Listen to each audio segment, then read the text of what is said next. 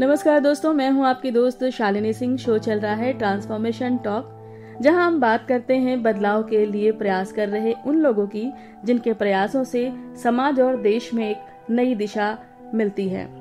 ऐसे में यदि बात राजनीति की करें तो आज राजनीति में युवाओं का क्रेज लगातार बढ़ रहा है और इस वक्त चुनावी बयार भी हर तरफ दिखाई दे रही है, जिसमें बदलाव करने की क्षमता तो खूब है ही, साथ ही राजनीति के गलियारे में आज अगर हम बात करें तो युवाओं का सिर्फ रुझान ही नहीं है, बदलाव के लिए लगातार प्रयास भी दिखाई पड़ते हैं। उनमें वो उबाल है, उनमें वो जुनून हमें दिखाई पड़ता है। और आज राजनीति के गलियारे से हमारे साथ मौजूद हैं दिवाकर विक्रम सिंह, जो कि शोहरतगढ़ विधानसभा क्षेत्र से हैं और अखिल भारत हिंदू महासभा के राष्ट्रीय मंत्री हैं। बहुत बहुत स्वागत है दिवाकर विक्रम सिंह जी आपका हमारे कार्यक्रम में। नमस्कार शालिनी जी, बहुत बहुत धन्यवाद जी। दिवाकर जी, इस समय आपके ऊपर एक नई जिम्मेदारी है। अखिल भारत हिंदू महासभा को अगर बात करें तो उत्तर प्रदेश में जिन लोगों के कारण इसे पहचान मिली है उनमें से एक आपके प्रदेश अध्यक्ष ऋषि त्रिवेदी जी हैं और अब दूसरा नाम आपका। आपको एक नई जिम्मेदारी के तौर पे राष्ट्रीय महामंत्री बनाया भी गया है और ये जो नई जिम्मेदारी है इसमें नया पद, शोहरतगढ़ विधानसभा क्षेत्र से आपको सीट का मिलना और ये सब काम एक साथ है, तो कैसे मैनेज करने वाले हैं आप इन चीजों को? पहले तो शालिनी जी, मैं एक श्रोताओं को ये बात बताना चाहता हूँ कि अखिल भारत हिंदू महासभा किसी पहचान की मोहताज नहीं है। अगर आप पहचान की बात करें कि उत्तर प्रदेश में आ, मेरे द्वारा या ऋषि त्रिवेदी जी के द्वारा इसको पहचान मिल रही है जी, तो ऐसा नहीं है। ये देश का सबसे पहला राजनीतिक दल है जी, जिसकी स्थापना पंडित मदन मोहन मालवीय जी, वीर सावरकर जी और लाला लाजपत राय जैसे शख्सियत इस अखिल भारत हिंदू महासभा से जुड़े रहे। और जहां तक जिम्मेदारियों की बात है तो पार्टी ने मुझे राष्ट्रीय महामंत्री, प्रदेश प्रवक्ता से राष्ट्रीय महामंत्री बनाया है और ये हमारे राष्ट्रीय अध्यक्ष स्वामी पिदंडी जी महाराज जो इस समय हिंदू महासभा का नेतृत्व कर रहे हैं जी। और एक कार्यकर्ता की हैसियत से हम लोग इसमें काम कर रहे हैं और पार्टी ने मुझे मेरे कामों के कार्यों को देखते हुए मुझे नया दायित्व सौंपा है और मैं कोशिश करूंगा कि उस दायित्व को मैं पूरी अच्छी तरह से निभा सकूं। जी बिल्कुल। दिवाकर जी, ऐसा सुनने में आता है कि आप भाजपा से भी जुड़े रहे हैं और उसके बाद आप इधर आ गए, तो क्या इसकी कोई विशेष वजह कि उधर आपको तवज्जो नहीं मिली और उसकी नाराजगी है, और अब इस सभा से आप जुड़ने के बाद क्या राजनीतिक दल में, जैसे कहते हैं कि एक पक्ष से दूसरे पक्ष को हराने के लिए प्रयास सबसे ज्यादा होते हैं, आज कटाक्षेप बहुत होते हैं, एक पार्टी से दूसरी पार्टी में जैसे बदलते हैं तो भाषा बदल जाती है, क्या ऐसा कुछ है आपके साथ भी कि कोई नाराजगी है आपने यहाँ ज्वाइन किया? नाराजगी की जैसी कोई बात नहीं है शालिनी जी। भाजपा की बात है जहाँ तक, तो चूंकि हम लोग सनातनी विचारधारा के हैं, हिंदुत्व विचारधारा के हैं, तो जब इससे हमारे परम पूजनीय ब्रह्मलीन दिग्विजय नाथ जी चुनाव लड़ा करते थे, सांसद हुआ करते थे, परम पूजनीय अवैध नाथ जी भी सांसद हुआ करते थे और आदरणीय मुख्यमंत्री जी जो इस समय हैं हमारे उत्तर प्रदेश के परम पूजनीय श्री योगी आदित्यनाथ जी, जी वो भी एक समय हिंदू महासभाई थे ये लोग जी, जी। और हिंदुत्व को अखिल भारत हिंदू महासभा सदैव से हिंदू के साथ और हिंदू के विकास के लिए तत्पर रही। और क्योंकि भाजपा ने अपना, जो कि हिंदू महासभा से जब एसोसिएट रही भाजपा, शुरू से हम लोग सहयोगी दल के रूप में भी काम किए और तमाम भारतवर्ष में ऐसे संगठन हैं जो भाजपा में हिंदुत्व के सहयोगी दल के रूप में काम कर रहे हैं आज भी जी जी। लेकिन जहाँ तक नाराजगी की अगर बात करें तो नाराजगी हमारी कोई ऐसी नहीं है, लेकिन कुछ चीजों पे हम उनसे असंतुष्ट जरूर हैं जी। असंतुष्टता की वजह से अगर हम बात करें तो जैसे हमारे परम पूजनीय दिग्विजय नाथ जी जब सांसद हुआ करते थे तो उन्होंने राम मंदिर का मुद्दा हिंदू महासभा के द्वारा ही सुप्रीम कोर्ट में उठाया गया था जी जी। तीन उसके उसमें एक पक्ष हिंदू महासभा था जिस जो मुकदमा लड़ रहा था जी। और माननीय लालकृष्ण आडवाणी जी के समय में इस, इस हिंदू महासभा के द्वारा भाजपा को सत्ता में लाने का एक आह्वान किया गया और सभी हिंदुओं ने, पूरे देश के हिंदुओं ने, जो कि राम मंदिर हमारे करोड़ों हिंदुओं की आस्था का विषय रहा है। सब हिंदुओं ने देखा कि चलो भाई, अगर कोई पार्टी इसको नेशनल लेवल पे कैंपेन करके और हिंदुओं को जोड़ने का काम कर रही है, तो सारे संगठनों ने, यहाँ तक कि हिंदू महासभा ने भी उसको, भाजपा को सहयोग किया और भाजपा की सरकार बनाने में मदद करी। किंतु जब भाजपा सत्ता में आ गई तो उन्होंने हिंदू महासभा को कहीं पे भी काउंट नहीं किया, कहीं पे भी उनको कोई, अगर हम आपके सहयोगी दल हैं और आप कहते हैं कि सबका साथ सबका विकास, जब माननीय जी मोदी जी जो प्रधानमंत्री बने तो उनका एक स्टेटमेंट आया था, जब पहला जब शपथ उन्होंने ली थी, आज भी मुझे याद है, उन्होंने बोला था कि जो साथ थे वो साथ रहेंगे जी। लेकिन आज हिंदू महासभा को उन्होंने दरकिनार कर दिया। तो चूंकि हम देश का प्रथम राजनीतिक दल है, राजनीतिक दल होने के नाते हम अपने राजनीतिक दल का विस्तार कर रहे हैं। हम आने वाले दो हज़ार बाईस चुनाव में लगभग सौ सीटों पे चुनाव लड़ेंगे। तो कुल मिलाकर ये कह सकते हैं कि जो कहा गया था कि सबको साथ लेके चलेंगे और वहाँ पे आ, कहीं तवज्जो नहीं मिल पाई, इस वजह से लगा कि अब हमें अपना विस्तार खुद करना चाहिए और ये आगे बढ़ने का प्रयास जारी हो गया। देखिए, कोई भी राजनीतिक पार्टी होगी, सबकी सबका सबकी यही होती है इच्छा कि वो अपने दल का विस्तार करे, और मुझे नहीं लगता कि इसमें कोई बुरी बात है। बिल्कुल, अगर आज कोई भी आ, हम जिस विचारधारा से हैं, हम हम हिंदू राष्ट्र घोषित करने की मांग करते रहे हैं, जो और ये आप भी आ, मतलब हिंदू होने के नाते ये बात कहने में मुझे गर्व है कि मैं एक ऐसे दल के साथ जुड़ा हूँ जो हिंदुत्व की बात कर रही है और हिंदू का साथ और हिंदू के विकास के लिए सदैव से तत्पर रही जी। कुल मिला के कहें तो भाजपा में और सभी इन सभी दलों में, आपके हिंदू महासभा में विचारों का हेरफेर नहीं है, विचार मिलते हैं, लेकिन उसके बावजूद आ, साथ लेकर चलने की कवायद जो है वहाँ पे गड़बड़ी हो गई और यहाँ पे एक प्रश्न चिन्ह अपने आप में खड़ा हुआ है। साथ लेके चलने के साथ साथ जी, जो जो एक मैनिफेस्टो हिंदुत्व का था जी, भाजपा ने उसपे भी अपनी नीति और नियत बदल दी है। ये तो राजनीति की बात हो गई, पार्टियों की बात हो गई, और चूंकि आप शोहरतगढ़ सीट के क्षेत्र से हैं, शोहरतगढ़ से हैं आप, तो हमें बताइए कि वहाँ पे जो है स्थिति वो क्या है, क्या समस्याएं हैं और कैसे लगता है कि आप अपने क्षेत्र के उन लोगों को उन समस्याओं से निजात दिला पाएंगे। देखिए, शोहरतगढ़ सिद्धार्थ नगर जिले का एक विधानसभा है जो तीन सौ दो शोहरतगढ़ विधानसभा क्षेत्र के नाम से जाना जाता है, और सिद्धार्थ नगर जो है वो भगवान बुद्ध की जन्मस्थली है जी। ठीक है, जो कि आप बुद्ध बुद्धिज्म आज पूरे वर्ल्ड में फैला है जी। लेकिन अगर आप सिद्धार्थ नगर आके देखेंगे तो बुद्ध जहाँ पैदा हुए वहाँ पे विकास शून्य है, और जहाँ पे वो जहाँ पे उनके पग पड़े लोगों ने उस पे तो ध्यान दिया, लेकिन स्वयं महात्मा बुद्ध जी जहाँ पैदा हुए, जहाँ से उनको जहाँ के वो जहाँ से उन्हें पहचान उनकी है, वहाँ पे विकास विकास शून्य है। अगर हम शोहरतगढ़ विधानसभा क्षेत्र की बात करें तो शोहरतगढ़ विधानसभा क्षेत्र के अंदर भी आज विकास शून्य है। आप सड़कों की हालत देख लें, आप चौराहे की हालत देख लें, कहीं पे भी स्ट्रीट लाइट्स नहीं है जी। जितने भी प्रतिनिधि यहाँ पे जीते हमारे सिद्धार्थ नगर जिले से, क्योंकि मैं यहीं का रहने वाला हूँ, मेरी शिक्षा दीक्षा भी यहीं पे हुई है, तो जो सीन हम पहले देखते थे वही चीजें आज भी देख रहे हैं। कहीं पे पब्लिक यूटिलिटीज नहीं है, पब्लिक टॉयलेट्स नहीं है।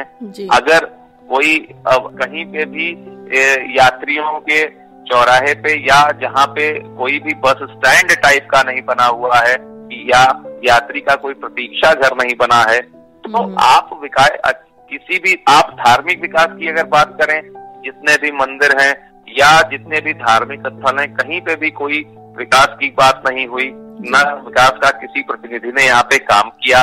ठीक है जी जी। जहाँ और दूसरी बात करते हैं, अगर सुविधाओं की बात करें तो मेडिकल सुविधाएं एकदम चरमरा गई हैं यहाँ पे।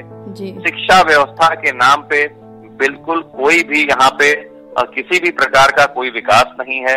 खेल खेल व्यवस्था के नाम पे युवाओं को आगे लाने के लिए कोई भी यहाँ पे न तो स्टेडियम है, ना मिनी स्टेडियम है, ना किसी प्रकार की व्यवस्था की गई है। शोहरतगढ़ के अंदर जो यहाँ के जनप्रतिनिधि जीते, तमाम लोगों ने पिछले पंद्रह बीस साल में वादा किया कि हम मॉडर्न बस अड्डा बनवा देंगे, हम नवीन गल्ला मंडी बना देंगे, किसी ने भी उसकी तरफ ध्यान नहीं दिया।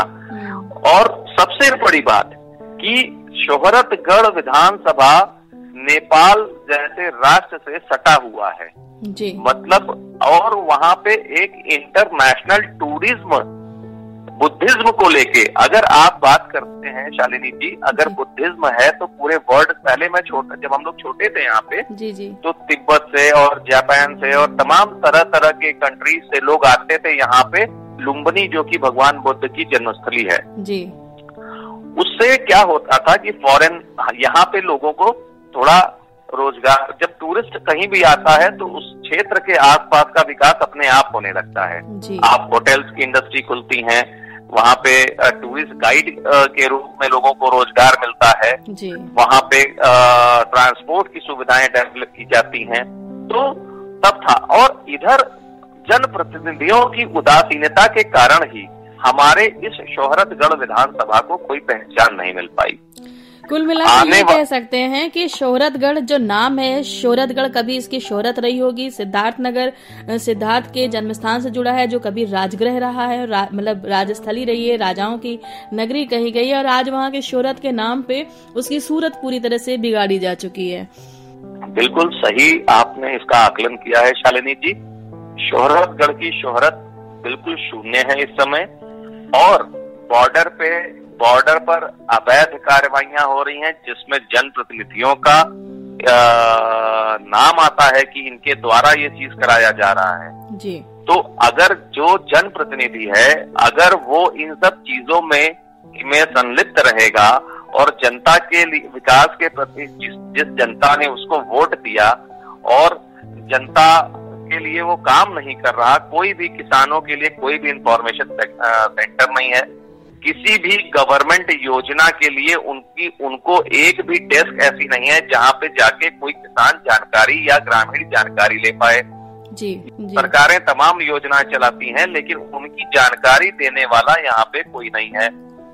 ये जनप्रतिनिधियों का काम होता है कि इन चीजों को अपने क्षेत्र में डेवलप करें, अपने क्षेत्र के लोगों तक ये जानकारी पहुंचाएं, और उस जानकारी के अनुसार उस चीज को अपने क्षेत्र में इम्प्लीमेंट भी करें जी। दिवाकर जी, एक सवाल और मेरे मन में ये उठ रहा है कि जैसा कि आपने कहा कि अभी तक कई वर्षों से लगातार लोगों की निरंकुश शासन की वजह से शोहरतगढ़ की चमक जो है फीकी पड़ गई है, वहाँ की शोहरत बिल्कुल शून्य है, हर व्यवस्था बदहाल है। ऐसे में आप वहाँ पे आगे आ रहे हैं और चाहते हैं, विकास की बात कर रहे हैं, वहाँ की जनता या कहीं के भी लोग, जो लोग भी इस कार्यक्रम को सुनेंगे या सुन रहे हैं, वो लोग कैसे ये भरोसा करें कि आने वाले समय में यदि आप जीत कर आते हैं, आपकी विजय होती है, तो आप पूरी ईमानदारी से, पूरी निष्ठा से ये विकास की जो बात कर रहे हैं, इसको एक प्लेटफॉर्म, यानी कि एक वास्तविक धरातल पर लाने का जो प्रयास है वो करेंगे? ये भरोसा कैसे किया जा सकता है? देखिए शालिनी जी, भरोसा, जहां तक भरोसे की बात है, मैं अपने क्षेत्र के लोगों से मिल रहा हूं जी, और अपनी विचारधारा के साथ साथ, सनातनी विचारधारा के साथ साथ, हिंदुत्व की विचारधारा के साथ साथ, एक विकास की भी विचारधारा लोगों के सामने रख रहा हूं जी। मैं अभी आपको एक उदाहरण के तौर पे, आपने बोला कि आप कैसे भरोसा दिलाएंगे या फिर कैसे आप विकास करेंगे जी। जब मैं शोहरतगढ़ में, एक मुझे वाकया याद आ गया, चूंकि आज से ढाई महीना पहले ये वाकया मेरे साथ हुआ था। मैं किसी ग्रामीण क्षेत्र से आ रहा था, अपना प्रचार करके अपनी किसी ग्रामीण सभा से लौट रहा था जी। तो मैंने देखा कि एक आदमी पांच साल के बच्चे को गोद में उठाए हुए है जी, और उसके साथ उसकी बीवी है, बच्चे हैं, और वो वहाँ एक चौराहे पे वो इंतजार कर रहा था जी। और साथ में उसके वृद्ध माता पिता भी थे, लेकिन लेकिन चूंकि साधन की उपलब्धता के अनुसार वो नहीं थे, तो वो जमीन पे ही बैठ गए जी वहाँ पे। और जमीन पे बैठ है और वो रात में वो जमीन पे बैठे हैं। कोरोना का भी काल चल ही रहा है, आप देख रही हैं जी। और वहीं जमीन पे अपने बच्चों के साथ वो पांच सात लोग बैठे थे।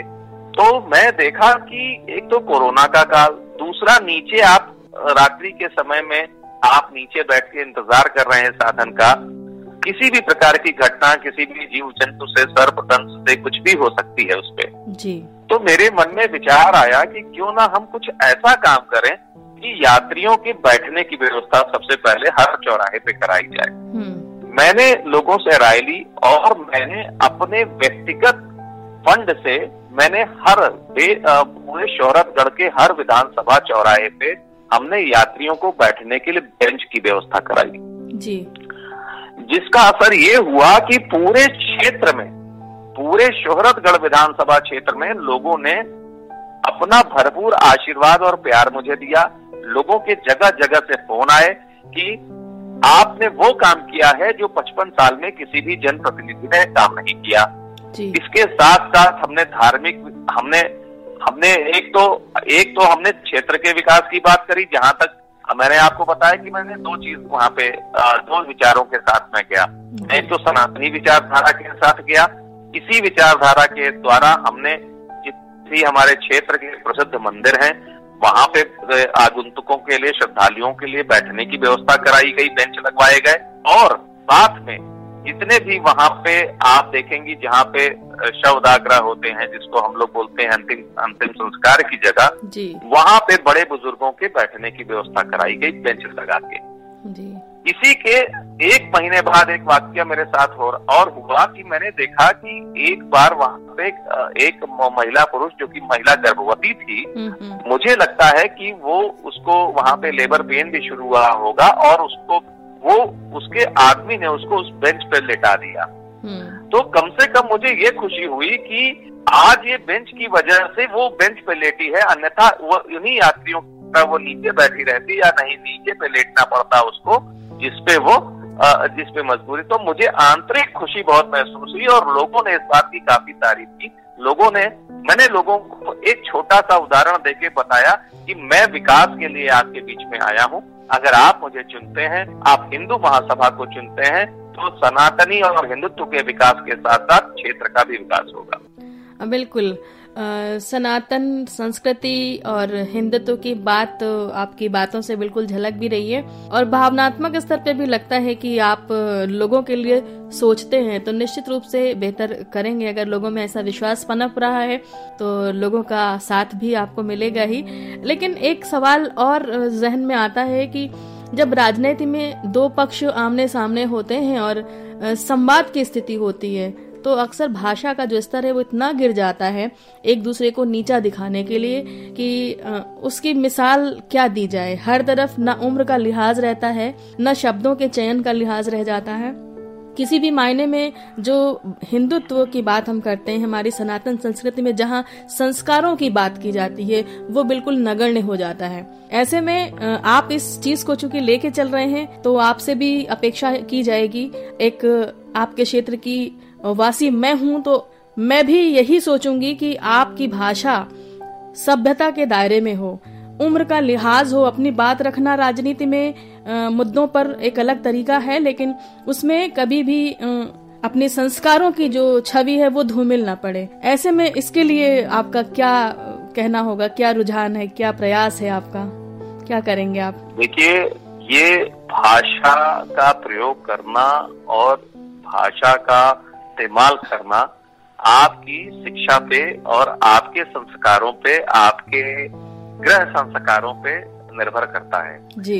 देखिए, आरोप और प्रत्यारोप एक विचारधारा होती है। मतलब आपकी विचारधारा कुछ मेरी विचारधारा से अलग हो सकती है जी। लेकिन आजकल के मैंने देखा है जो हमारे पुराने नेता लोग हैं, एक तो सबसे बड़ी जो कमी है हमारे राजनीति में कि पढ़े लिखे लोगों को मौका देना चाहिए और जो युवा हैं उनको आगे लाना चाहिए। किंतु जो हमारे पुराने नेता हैं वो कहीं न कहीं परिवारवाद से ग्रस्त हैं। अगर हम किसी भी पार्टी में, मैं देखो कोई भी पार्टी परिवारवाद के ग्रस्त से बची नहीं है जी। अभी जो वर्तमान का जो वर्तमान में सिनेरियो है चाहे वो कोई भी पार्टी हो, चाहे वो भाजपा हो, चाहे वो सपा हो, चाहे वो बसपा हो या एक्स वाई जेड कोई भी पार्टी हो जी। मैं अपनी बात करूं, अगर मुझे कल को जनता ने मौका दिया, मुझे मेरा ये फर्ज है कि मैं अपने अपने जो जनता ने मुझे प्यार और आशीर्वाद दिया उससे मैं पहले तो जनता के उम्मीदों पे खरा उतरूं। दूसरा, उस अगर कहीं पे भी मेरा किसी से वार्तालाप हो रहा है तो मैं उनकी उम्र का ध्यान रखते हुए, देखिए जरूरी नहीं है कि अगर भाषा उसी से अच्छी बोली जाए जो उम्र में बड़ा हो जी, जो छोटा है उसके साथ भी आपको अपनी बड़प्पन वाली भाषा का प्रयोग करना पड़ेगा जी। ठीक है, अगर सामने से कोई आपको अभद्र भाषा का प्रयोग कर रहा है तो वो उसकी अपनी विचारधारा हो सकती है, वो उसके अपने संस्कार हो सकते हैं, वो उसकी अपनी शिक्षा हो सकती है जी। लेकिन अभी वर्तमान की अगर जो आप राजनीति देखेंगे, देखिए लोग चूंकि आज पहले लोग आ, बोलते थे, कई अभी मैंने सुना मिर्जापुर में अभद्र भाषा का प्रयोग किया जिसमें अनुप्रिया पटेल जी ने माफी मांगी अभी कुछ दिन पहले। तो ये कहीं ना कहीं मुझे लगता है कि शिक्षा की कमी है, और जो शिक्षित है जो शिक्षित है वो धैर्यवान जरूर हो। मेरे बाबा जी कहा करते थे कि शिक्षा केवल नौकरी पाने के लिए नहीं की जाती है, शिक्षा से किसी भी आदमी के व्यक्तित्व का विकास होता है, उसकी सोच का विकास होता है, उसको जिसकी निर्णय लेने की क्षमता का विकास होता है। तो मेरा अपना मानना है कि जो शिक्षित हैं वो धैर्यवान होंगे, और कई जगह शिक्षित आदमी भी अपने आप को लूज टॉक कर देता है तो वहां पे कुछ कहीं ना कहीं वो आदमी गलत है तभी लूज टॉक करता है। बिल्कुल, कई बार देखने को मिलता है कि शिक्षित लोग भी जो है ऐसी भाषा का प्रयोग करते हैं, और सिर्फ वो इसलिए कि ये दिखाना है कि देखो हम कितना अच्छा बोल पाते हैं, कितना किसी को नीचा दिखा पाते हैं। ये जो प्रयास है ये बहुत गलत लगता है, और ये भी एक वजह है क्योंकि शिक्षित तो लोग हैं ही, शिक्षा का स्तर पहले के तुलना में आज ज्यादा है। खैर, ये तो राजनीतिक बातें हैं, लेकिन राजनीतिक बात में एक चीज ये भी आती है कि मान लीजिए कि अगर आपकी जनता ने आपको प्यार दिया और आने वाले समय में आप एक उभरते हुए प्रत्याशी के रूप में आए, भाजपा को लगा कि ये कैंडिडेट अच्छा है और वो आपको आमंत्रित कर दे कि हम आपको टिकट दे रहे हैं, ऐसी स्थिति में क्या करेंगे आप? क्या अपने पक्ष को बदल देंगे, आप भाजपा में शामिल होना चाहेंगे, या अखिल भारतीय ये जो हिंदू महासभा है इसका दामन थाम के हमेशा अपनी जो सोच है उसको लेके आगे बढ़ेंगे? देखिए, ये जहाँ तक भाजपा में शामिल होने की बात है तो भाजपा में मैं पिछले पंद्रह साल से काम किया जी। हिंदू महासभा हिंदू महासभा में मैं पिछले एक साल से आया, ठीक है। और भाजपा में टिकट की बात है, देखिए अगर आपको समाज के लिए कुछ करना है जी तो आपको दो तरह से आप काम, सेवा करनी है तो आप बिना सत्ता के भी सेवा कर सकते हैं। बिल्कुल जरूरी नहीं है कि आप समाज सेवा सत्ता में रह के ही करें। जो लोग ये कहते हैं कि हमें हम सत्ता में रह के समाज सेवा करना चाहते हैं, ये बिल्कुल ही इस विचारधारा से मैं सहमत नहीं जी। अगर मुझे अगर मुझे समाज सेवा करनी है जिसके कारण मैंने बेंच लगवाई जी, लेकिन मुझे ये पता नहीं है कि बेंच लगवाने के बाद भी मुझे यहाँ की जनता वोट करेगी या नहीं करेगी जी। लेकिन मेरे मन में ये था कि मैं उस व्यवस्था मैं समाज की सेवा कर दूं, अगर वो वोट करें ना करें वो उनका वो एक सेकेंडरी पार्ट है। प्राइमरी पार्ट ये है कि वहाँ पे लोगों को बैठने की व्यवस्था मिलेगी, लोगों को सुविधा मिलेगी और लोगों को एक विकास दिखेगा जी। अब जहाँ तक भाजपा के टिकट की बात आपने मुझसे करी है, तो भाजपा टिकट दे या न दे, और हिंदू महासभा भाजपा का सहयोगी दल रहा है, तो जब वो स्थिति आएगी तो उस स्थिति में हम मेरा शीर्ष नेतृत्व तय करेगा कि हमको भाजपा के साथ लड़ना है या हमें अकेले चुनाव लड़ना है जी। ये राजनीतिक मसले हैं, लेकिन चलिए अब हम चलते हैं कुछ पारिवारिक मसलों पे, व्यक्तिगत पे, कि आप अपने क्षेत्र के दौरे लगातार करते हैं, आपका व्यक्तिगत और व्यवहारिक जीवन भी काफी प्रभाव पड़ता होगा इस पर, कैसे मैनेज करते हैं? ये सवाल इसलिए भी है दिवाकर जी क्योंकि आज का यूथ जिस उम्र में राजनीति में कदम रख रहा है, आकर्षित होकर के या प्रलोभन पा करके, ये वो उम्र होती है जब करियर बनाने का पीक टाइम होता है, जब परिवार की शुरुआत कर रहा होता है, यानी कि वो गृहस्थ जीवन में प्रवेश भी कर रहा होता है। ऐसे में राजनीति में कदम रखने के बाद स्थितियां बड़ी अव्यवस्थित होती हैं निश्चित रूप से, और आप चूंकि यूथ भी हैं और इसमें आपने एक पहचान बनाने की जो कोशिश है उस पर लगातार बढ़ रहे हैं, तो क्या अनुभव है आपका, क्या संदेश देंगे इसके लिए, कैसे मैनेज करते हैं? देखिए, जहाँ तक पारिवारिक मसलों का सवाल है, और आदमी सफल तभी होता है जब उसको परिवार से सपोर्ट मिलता है जी। अगर मैं व्यापारिक बात करूं तो उसमें मेरे पूरे परिवार का पूरा सपोर्ट रहा है, जिसमें अगर मैं पूरा श्रेय दूं तो उसमें मेरी अर्धांगनी पत्नी जी का भी सपोर्ट रहा, मेरी माता जी का भी सपोर्ट रहा, मेरे भाइयों का भी सपोर्ट रहा। अगर आप देश के लिए कुछ करना चाहते हैं, तो कहीं ना कहीं समाज के लिए कुछ करना चाहते हैं, तो कहीं ना कहीं कुछ तो त्याग आपको करना पड़ेगा। बिल्कुल। और उसके लिए आपको परिवार का सपोर्ट बहुत जरूरी है, परिवार का सहयोग बहुत जरूरी है। अब बात आती है कि आप हमें से निभाऊंगा कैसे जी। राजनीति में मैं जिस उम्र में आया हूँ, मुझे लगता है कि एक इस एज में एक एक मैच्योर एक मैच्योरिटी आ जाती है लोगों के अंदर जी, और चीजों को समझने की भी, क्योंकि आप कुछ न कुछ अनुभव प्राप्त कर चुके होते हैं इस उम्र के इस पड़ाव तक जी। क्योंकि अगर मुझे किसी के लिए कुछ करना है तो मुझे इसी उम्र में ही करना पड़ेगा, क्योंकि इसके बाद क्या होता है, जैसे जैसे उम्र बढ़ती है वैसे वैसे आपकी शारीरिक क्षमताएं भी कम होती हैं और इच्छाएं भी कम होती हैं। बिल्कुल।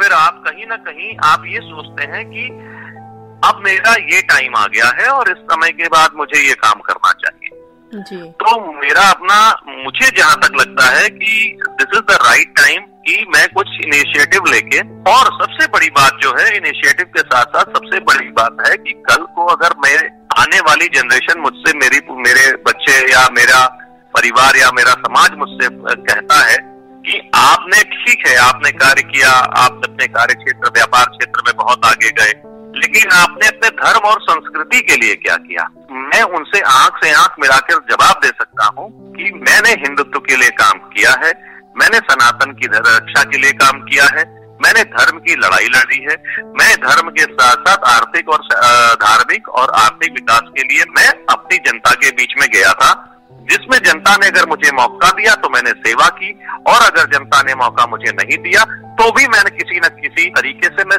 आ, उनकी सेवा करूंगा। आपको एक छोटा उदाहरण देता हूं कि वर्तमान में मैं क्षेत्र पंचायत सदस्य भी हूं अपने गांव से जी। अब आप मेरे गांव के लोगों ने मुझे बुलाकर, जबकि मेरा राजनीति मैं राजनीति मैं व्यापार अपने क्षेत्र में दिल्ली में व्यापार में अपने बिजी था, तो लोगों ने मुझसे कहा कि आप आप जैसे लोगों को राजनीति में आना चाहिए। मैंने उनसे निवेदन किया कि मुझे राजनीति से दूर रखिए। बोले अगर आप जैसे लोग राजनीति से दूर रहेंगे तो राजनीति का पतन हो जाएगा। तो मैंने कहा अगर ये प्यार सामने से मुझे मिल रहा है तो उस प्यार पे मुझे खरा उतरने के लिए बहुत मेहनत करनी पड़ेगी, और मैं वो कर भी रहा हूँ। लोगों ने मुझे अपना प्यार देके क्षेत्र पंचायत सदस्य बनाया। सिद्धार्थ नगर जिले की सबसे बड़ी जीत क्षेत्र पंचायत के सदस्य के रूप में मेरी हुई, और मैं आज क्षेत्र पंचायत सदस्य के रूप में अपने छोटे से राजनीतिक दायित्व का निर्वहन भी कर रहा हूँ। जो मुझे काम मिल रहा है उसको ईमानदारी से करने की कोशिश कर रहा हूँ जी। दिवाकर जी, मान लीजिए कि आने वाले समय में चुनाव होते हैं और उसमें आपको विजयी हासिल होती है, विजय होती है, विधायक बन जाते हैं, आप किस तरह से क्षेत्र का अपने विकास करेंगे? क्या कोई खाका तैयार किया है आपने? देखिए, रोड मैप तैयार करने की जहाँ तक बात है, सबसे पहले तो जो बुनियादी सुविधाएं हैं, जैसे आप देखें तो इस समय शोहरतगढ़ के अंदर एक मॉडर्न बस अड्डे की बहुत आवश्यकता है जी। नवीन गला नवीन गला जिससे नवीन गला मंडी की आवश्यकता है, जिससे शोहरतगढ़ के किसान अपने अनाज को एक जगह पे ला के, क्योंकि एक शोहरतगढ़ एक आ, आ, उस आसपास के चार सौ पाँच सौ गांव के बीच का एक कस्बा है। और जो सबसे बड़ी जरूरत है कि एक बाईपास फ्लाईओवर बनना चाहिए शोहरतगढ़ पे, क्योंकि अभी आ, मैं हम लोग जब छोटे थे तब से मैं देख रहा हूँ कि वही रोड है, एक बीस फीट की रोड है, जिसके कारण जिसमें कस, अब कस्बे की आबादी आज से चालीस साल पहले कुछ और थी, आज चालीस साल में आबादी और हो गई है जी। लेकिन लेकिन वहाँ पे जाम जैसी स्थिति बनी रहती है। अगर दो ट्रक वहाँ साथ में गुजरे तो वहाँ पे घंटों जाम लग जाता है, जिसके लिए एक बाईपास फ्लाईओवर की सख्त जरूरत है। इन कुछ स्ट्रीट लाइट्स की जरूरत है। क्षेत्र में पीएचसी और सीएचसी पे महिला डॉक्टरों की जरूरत है जी। तो ये सारी चीजें मेरे दिमाग में है। कई जगह रोड्स नहीं है, कई जगह अभी भी मैं देखता हूँ कई जगह लाइट्स नहीं है, जिनके कारण सेक्सुअल क्राइम बढ़ रहे हैं रूरल में। आप जैसा कि आप जानती हैं कि रूरल में जो ग्रामीण बच्चियां होती हैं, कई आज भी इतना, हालांकि प्रधानमंत्री जी की मैं इस पे सराहना करूंगा कि उन्होंने गांव-गांव में शौचालय के लिए आह्वान किया, गांव-गांव में उन्होंने शौचालय के लिए पैसा भेजा, किंतु ग्राउंड लेवल पे मॉनिटरिंग न होने की वजह से आज भी कई घरों में शौचालय नहीं है जी।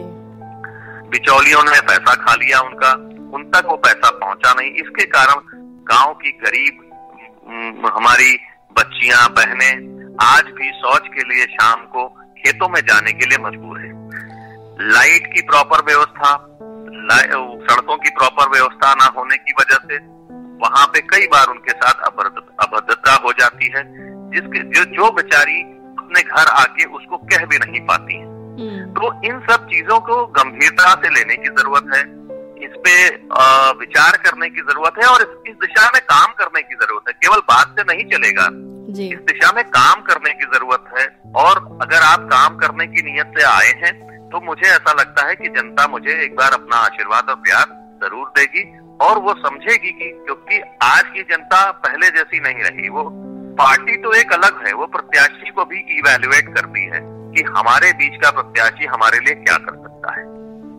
बिल्कुल। तो दोस्तों, हमारे साथ है दिवाकर विक्रम सिंह, जिन्होंने बड़ी बेबाकी से हर सवाल के जवाब दिए। और अगर बात करें विकास की, तो बिजली की समस्या हो या बस अड्डे की समस्या हो, महिलाओं की सुरक्षा की बात हो, हर मसले पर इनके विचारों में, इनके प्रयासों में पॉइंट्स दिखाई पड़ते हैं। यहाँ पर हम अपनी तरफ से यही कहना चाहेंगे कि वोट देना हर व्यक्ति का अपना अधिकार है, ये एक नागरिक होने का अधिकार है।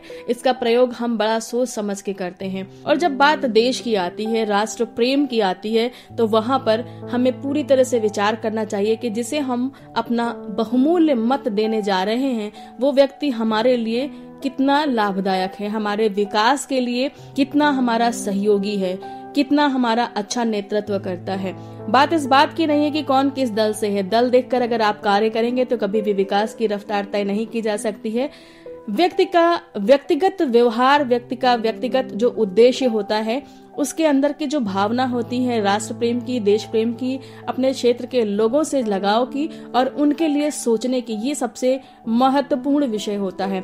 और इसी आधार पर जनता के लोकप्रिय नायक के रूप में लोग चुनकर आते हैं। आप किसे चुनेंगे ये आपका अपना मत है, लेकिन बात दिवाकर विक्रम सिंह के साथ हम कर रहे हैं और इनके विचारों को सुन के लगता है कि आप लोग इनसे कितनी सहमति जताएंगे और कितनी नहीं, ये आप तय करेंगे अपने बहुमूल्य मतों के साथ में। हमारी तरफ से ढेर सारी शुभकामनाएं हैं दिवाकर जी आपके आने वाले समय के लिए, और बहुत आप बहुत विजयी होकर के आएं और अपने क्षेत्र का विकास करें।